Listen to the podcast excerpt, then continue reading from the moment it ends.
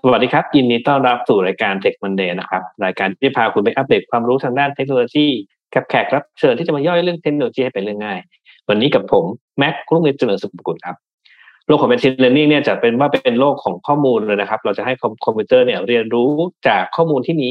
สร้างการตัดสินใจหรือที่เรียกว่าโมเดล แล้วนำมามาใช้กับข้อมูลใหม่ๆ กระบวนการทำ Data Labeling เนี่ยจะว่าเป็นการเตรียมข้อมูลเพื่อให้คอมพิวเตอร์เข้าใจ และนำเอาไปใช้กับ Machine Learning ต่าง ๆ ได้ วันนี้คุณพัฒน์ ไกรเดชหรือคุณจอร์ด Chief Data Scientist จาก Data Wow จะมาเล่าให้ฟังครับว่า Data Labeling เนี่ยมันคืออะไร และทำไปเพื่ออะไร จะเป็นอย่างไรนั้นติดตามได้ในตอนนี้ครับ Tech Monday Podcast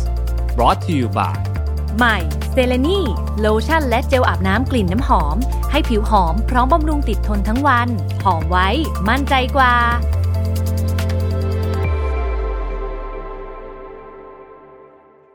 สวัสดีครับจอร์ดยินดีต้อนรับสู่ Tech Monday นะครับ สวัสดีครับ ครับเอาก่อนอื่นเลยอยากจะให้จอร์ดช่วยแนะนำตัวให้ท่านผู้ฟังหน่อยนะครับ ครับ ก็สวัสดีนะครับ ชื่อจอร์ดนะครับ ปัจจุบันทำงานเป็น Data Scientist นะครับ ก็ทำงานเกี่ยวกับตัวเลขแล้วก็ข้อมูลทางด้านสถิติครับ มาตั้งแต่เรียนหนังสือตอนอายุ18ตอนนี้ก็ประมาณ10กว่าปีแล้วครับ แล้วก็มีประสบการณ์ในการทำ Machine Learning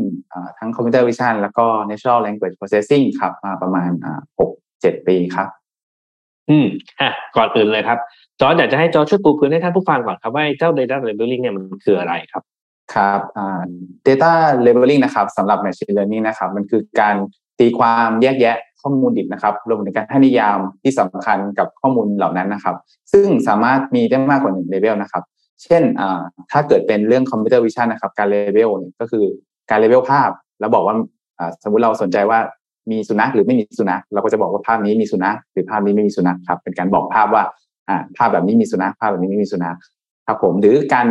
อ่าเลเวลที่เป็น textual data นะครับ ในแอปพลิเคชันที่เป็น natural language processing นะครับอ่าสิ่งที่เรามักจะยกตัวอย่างได้ง่ายที่สุดก็คือ การบอกว่าข้อความทางอีเมล เนี่ยเป็นสแปมหรือไม่เป็นสแปมครับอ๋อจริง ๆ มันก็คือการเอาคนนี่แหละมาทำ labeling ใช่ไหมจอร์ด ใช่ครับเราใช้คนเนี่ยแหละครับ เป็น labeler นะครับ ก่อนที่ machine จะเอาไป learn ครับ อืมแล้วขั้นตอนในการทำ data labeling เนี่ยทำยังไงครับ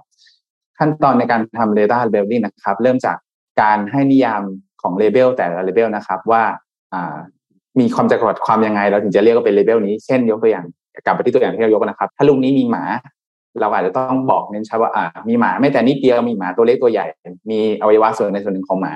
เราจึงจะนับเป็นหมาหรือเปล่าอะไรอย่างเงี้ยเป็นต้นครับ เพื่อให้คนเลเวลเลอร์นะครับทำงานได้ส่วนขั้นตอนต่อไปนะครับ คือการ distribute นะครับ แจกจ่าย task เนี่ยไปยังเลเวลเลอร์นะครับ และเพื่อความแม่นยำนะครับ ขั้นตอนที่สามเราจะมีการ audit ว่า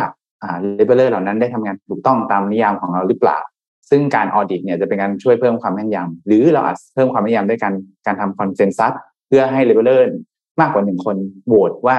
ภาข้อมูลนี้ควรจะมีเลเวลอะไรบ้างครับ แล้วก็ขั้นตอนสุดท้ายนะครับ เราอาจจะมีการ adjust label นะครับ ในกรณีที่หลังจากเราไปเรียนกับ machine learning แล้วผลมันไม่ออกมาตามที่เราต้องการ อาจจะต้องมีการเปลี่ยน definition หรือว่ามีการผ่อนผ่อนผันกฎบางอย่าง เพื่อให้ machine learning ทำงานได้ดีที่สุดครับ อืมงั้นผมขอทวนนิดนึงฟังจากที่จอร์ดเล่ามาตอนต้นจนที่จอร์ดอธิบายมาเมื่อสักครู่เนี่ยครับ ก็คือเออเรากำลังเตรียมข้อมูลนะคือเราเอาโคนนี่แหละมาเตรียมข้อมูล ก็คือเราเออเป็นข้อมูลเป็นรูปแบบอาจจะเป็นข้อเออเป็นเทคหรือว่าอะไรก็ว่าไป แล้วเราก็บอกว่าเออข้อมูลเนี้ยเราจัดว่ามันเป็น type ไหน หรือว่าเป็นข้อมูลแบบ A หรือเป็น B หรือเป็น C อะไรอย่างนี้ถูกไหมถูกต้องครับอืมแล้วไอ้เจ้าตัว data labeling เนี่ยมันมีการเอามาใช้ในแอปพลิเคชันแบบไหนบ้างครับ ครับยกตัวอย่างอย่างที่ยกตัวอย่างนะครับแอปพลิเคชันที่เราเห็นกันบ่อยที่สุดน่าจะเป็น computer vision นะครับ ก็คือเป็นการ label ว่าในภาพนี้ประกอบไปด้วยอะไรบ้าง หรืออาจจะบอกว่าภาพนี้มี object ประเภทไหนบ้างที่เราสนใจอยู่ครับผมส่วนประเภทที่2นี่ก็จะเป็น natural language processing นะครับ เป็นการทำให้ machine เนี่ยเข้าใจภาษาของมนุษย์นะครับ ไม่ว่าจะเป็นภาษาไทยภาษาอังกฤษหรือภาษาญี่ปุ่นอะไรเงี้ยครับ อันนี้อย่างที่ผมยกตัวอย่างไปก็เช่นข้อความอีเมล ที่จะบอกว่าเป็นสแปมหรือเปล่าเนี่ยครับก็เป็น task ที่ค่อนข้างแพร่หลายครับ อีกแอปพลิเคชันหนึ่งที่ค่อนข้างจะใกล้ตัวผู้ใช้อย่างเราเหมือนกันก็คือจะเป็นอ่า audio transcription นะครับ เป็นการ label ไฟล์เสียงนะครับ เช่นอย่างที่เราอาจจะเคยเห็นในแอปพลิเคชันไมในแอปพลิเคชันแชทของเราในการพูด แล้วจะมีคนพิมพ์ให้เราเนี่ยครับจะเป็นการ audio transcription อันนี้ก็เป็นการ labelไฟล์เสียงของเรา แล้วก็แปลงมาเป็น textual data ครับ อืมเออผมเคยเห็นแอปพลิเคชันแบบถ้าเกิดตอนที่เหมือนตัวอย่างที่ที่จอร์ดบอกเมื่อกี้เนี่ยเรื่องการบอกว่าภาพมีหมาหรือไม่มีเนี่ย ถ้าเกิดภาพนั้นอะมันมีมันมี object ที่น่าสนใจอยู่หลายๆอันอยู่พร้อมๆกันเนี่ยเขามันมันจะใช้การ label ยังไงครับ อ่า จริง ๆ อันนี้ต้องขึ้นอยู่กับอ่า task ของ Machine Learning ตัวที่เราจะทำนะครับ ถ้าเกิดเราอยากระบุตำแหน่งของหมาเนี่ยเราอาจจะต้อง ตี task เป็น object detection เพราะฉะนั้นคน label เนี่ยต้อง label สองอย่างก็คือหนึ่งคือ location ของ object ที่เราเจอ แล้วก็ต้องระบุว่ามันเป็นหมา อย่างเงี้ยครับ มันถึงก็คือต้องมีการ label สองแบบก็คือทั้ง location และตัว classification ว่า object นั้นที่ดึงมันเป็นหมาหรือเปล่าครับ ก็เหมือนก็เหมือนแบบตีกรอบมาแล้วก็บอกว่าใช่ไอเนี่ยตีกรอบหมาเออตีกรอบใช่อันอื่นเป็นบอกว่าเออเป็นแมวอะไรอยู่ในรูปใช่ครับใช่ไหมต้องตีกรอบอืมจริงๆก็เหมือนเล่น photo hunt นิดนึงเนาะใช่เลยครับ อืมทีนี้ถ้าเกิดว่าเราทำไอ้เจ้าตัว data labeling เสร็จแล้วเนี่ย แล้วเราเอาไปทำอะไรต่อต่อครับต่อไปจะเป็นขั้นตอนที่เราจะเรียกว่าให้ machine เนี่ยมันเรียนหรือเรียกว่า train นะครับ train ตัวอาจจะเป็น deep deep learning model หรืออาจจะเป็น random forest หรือเป็น machine learning model อะไรก็ตามนะครับเพื่อให้ตัวโมเดลของเราเนี่ยมันเรียนความสัมพันธ์ระหว่างตัวแปรต่างๆอ่า factor ต่างๆเนี่ยแล้วก็ classify ออกมาได้ว่าเนี่ยเป็นไปตาม เป็นไปตาม label ที่เราต้องการหรือเปล่า ในในกรณีที่มี Data เข้ามาใหม่ครับ เราถึงเรียกว่า machine learning คือมันจะเรียนโดยมี label เราเนี่ยเป็นตัวบอกมันว่าอ๋อถ้ามี feature แบบนี้เราจะเรียกมันว่าเป็นหมาสมมุติอย่างเงี้ยครับ feature แบบนี้เรียกว่าไม่มีหมาเนี่ยครับแล้วมันก็จะสามารถ learning จนเราสามารถนำข้อมูลใหม่เข้ามาเนี่ยแล้วให้มัน classify ตามที่เราอ่าโมเดลมันมาอย่างนี้ได้ครับ อืมฟังดูเหมือนง่าย แต่ว่าผมว่าจริง ๆแล้ว มันน่าจะเป็นประกอบไปด้วย เออสมมุติว่าเราจะเรียนสอนคอมพิวเตอร์ให้รู้จักหมาเนี่ยก็คงจะต้องมีรูปหมาสัก เอออาจจะเป็นหมื่นหมื่นภาพก็ได้ แล้วบอกว่าเออที่เป็นหมานะหมาท้ายอะไรอะไรก็ว่าไปแล้วเดี๋ยวคอมพิวเตอร์ก็จะจำเอาเองนะว่า อันนี้คือหมาใช่พอเราเอาครับรูป สมมติเราเอารูปแมวไปใส่มันก็บอกว่าใช่เออนี่ไม่ครับใช่หมา อืมฟังดูจากที่จอร์จเล่ามาดูเหมือนเป็นงานถึกพอสมควรเนาะอืมแล้วเราใช่จะครับมีเครื่องมืออะไรมาช่วยในการทำ data labeling มั้างครับได้ไหมครับ ครับอ่าจริง ๆ เรามีแพลตฟอร์มที่ทำให้ คนเนี่ยง่ายต่อการ labeling นะครับ อย่างที่บริษัทเราเนี่ยก็จะมี internal tool ตัวหนึ่งเหมือนกันชื่อว่า accuracy.ai นะครับ ตัวนี้ก็จะมีระบบในการตั้งได้ว่าคนนี้เป็นคนเป็น auditor มาคอยตรวจสอบงาน labeler แล้วก็ตั้งเป็น task แล้วก็มีการ assign งานให้ labeler อย่างเงี้ยครับ แล้วก็จะเหมือนเราสามารถดูได้ว่า labeler คนนี้มีมีความแม่นยำในการ label เท่าไหร่เนี่ยครับเราก็สามารถตรวจสอบคุณภาพงานได้ แล้วก็กระจายงานได้อย่างรวดเร็วอย่างเงี้ยครับ รวมไปถึงมีฟีเจอร์ในการทำ object detection ด้วย ตั้ง task มาก่อนเนี่ยสามารถ label ได้หลาย object ในที่เดียวกัน หรืออีกอีก tool หนึ่งที่น่าจะต่อกับแพลตฟอร์มที่ทุกคนคุ้นเคยอย่างอ่า Amazon Ground Truth นะครับ ตัวนี้ก็จะเป็นเป็น labeling tool ที่สามารถเราสามารถ high workforce ที่ทาง Amazon เขาจะไปจัดหามาให้เราได้ด้วย แล้วก็มีการแต่ที่สำคัญอย่างเดิมครับ แล้วก็ต้อง put definition แล้วก็อ่า identify task ของเราเพื่อให้ labeler เนี่ยทำงาน แล้วก็มีการ audit check เช่นกันครับ อ๋อโอเค จริง ๆ แล้วอะเออผมเคยมีประสบการณ์เหมือนกันเคยทำไปเป็นวาลันเทียอะไรบางอย่างเนี่ยจริง ๆ แล้วความยากของการทำ data labeling ก็คือ มันก็คือหาคนมาทำนั่นแหละเพราะว่ามันเป็นการสอนเนาะเราก็ต้องใช่มีครับมีเนื่องจากข้อมูลมันมีเยอะๆเงี้ยทำคนเดียวก็อาจจะไม่ไหวคือไอ้เจ้า Amazon Cloud Tool นี่คือเขาไปจ้างคนมาให้เราได้ได้ด้วยเหรอ ใช่ครับ คิดว่าเขามี feature ที่สามารถแบบไปอ่าไป sourcing อืมไอ้ label ในการ label เนี่ยมามาได้ครับ อืมโอเคใช่อ่าหลักฟังฟังจากที่จอร์จเล่ามาเริ่มจะเห็นพอจะเห็นภาพแล้วว่าเฮ้ยตกลงกระบวนการ machine learning เนี่ยจริง ๆ ก็ไม่ได้มีอะไรเราก็ไปยุ่งกับ Data แล้วก็เอาคนสอนคอมพิวเตอร์ว่าเอ้ยข้อมูล A จัดว่าข้อมูลเนี้ยเรียกว่าเป็นข้อมูล A นะ ข้อมูลนี้เรียกว่าเป็นข้อมูล B นะแล้วก็หลังจากนั้นคอมพิวเตอร์ไอ้ machine learning อะมันก็จะเรียนรู้ว่าอ๋อเราข้อมูลเนี้ยคุณสอนบอกว่าให้ฉันตอบว่า A นะ ข้อมูลนี้ตอบเป็น B พอมันมีข้อมูลใหม่ ๆ มา มันก็จะไปเอาเอ่อ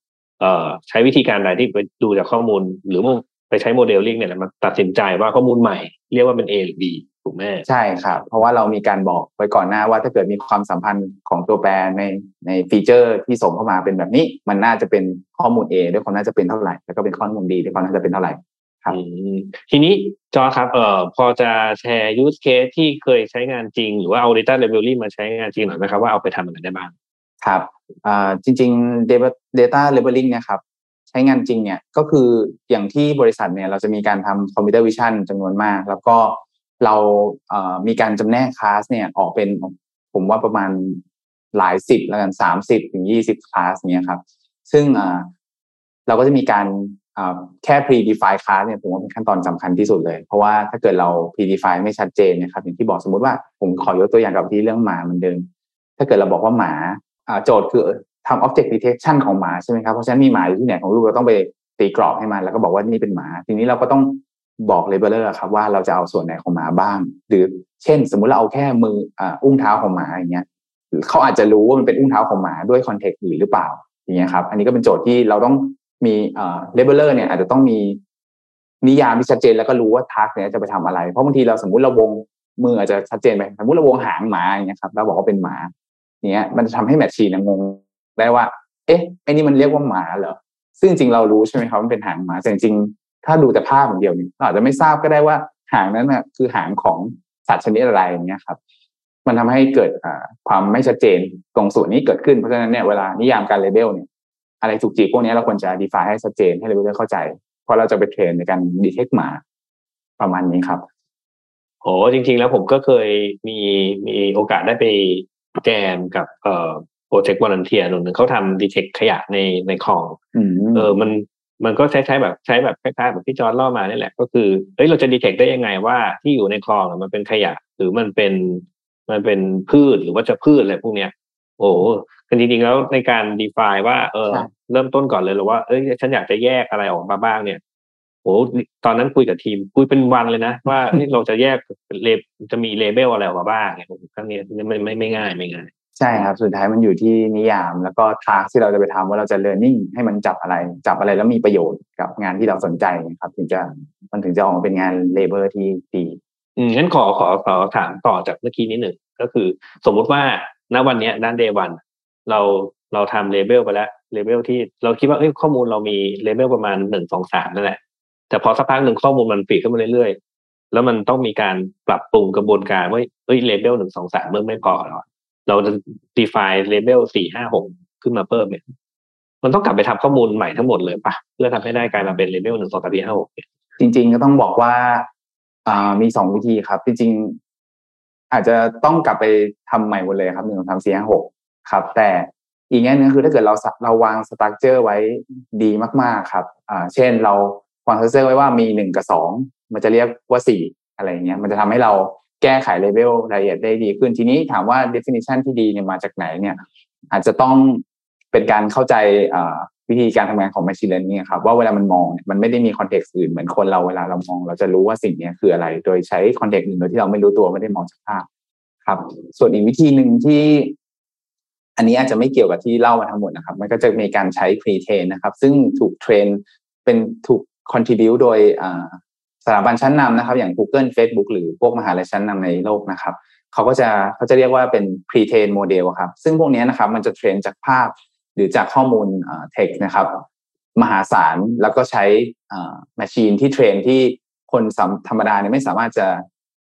access ได้เงี้ยครับในการเทรน Data เป็นผมว่าน่าจะเป็นหมื่นหมื่นล้านล้านภาพอะไรเงี้ยครับ เขาก็จะมี pre-defined class เนี่ยถ้าเป็นคลาสทั่วไปอย่างหมาแมวรถยนต์เนี่ยครับเรียกว่ามีเทียบเลย เราสามารถไปใช้ตรงนั้นเป็นเป็นการเรียกว่า pre label ให้เราก่อน แล้วก็ใช้คนไปอ่า correct มันอีกทีครับเป็นการทุนแรงได้ด้วยเหมือนกันครับ อืมจริง ๆ แล้วก็ฟังดูเหมือนแบบ อืมก็ลองผิดลองถูกกันเนอะคราวนี้ถ้าเกิดว่าคนที่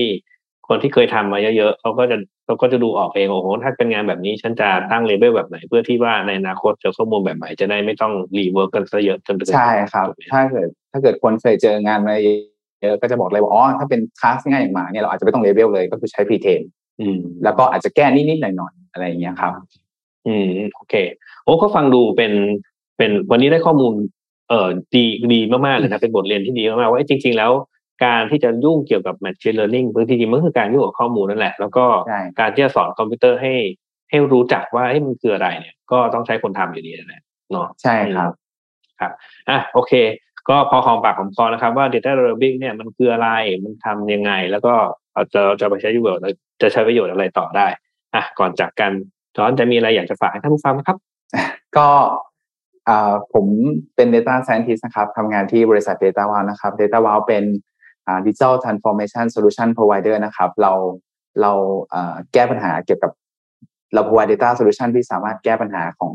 องค์กรได้นะครับ ตั้งแต่ปัญหาอย่างเช่น machine learning ทั่วไป หรือว่าเป็น digital transformation IoT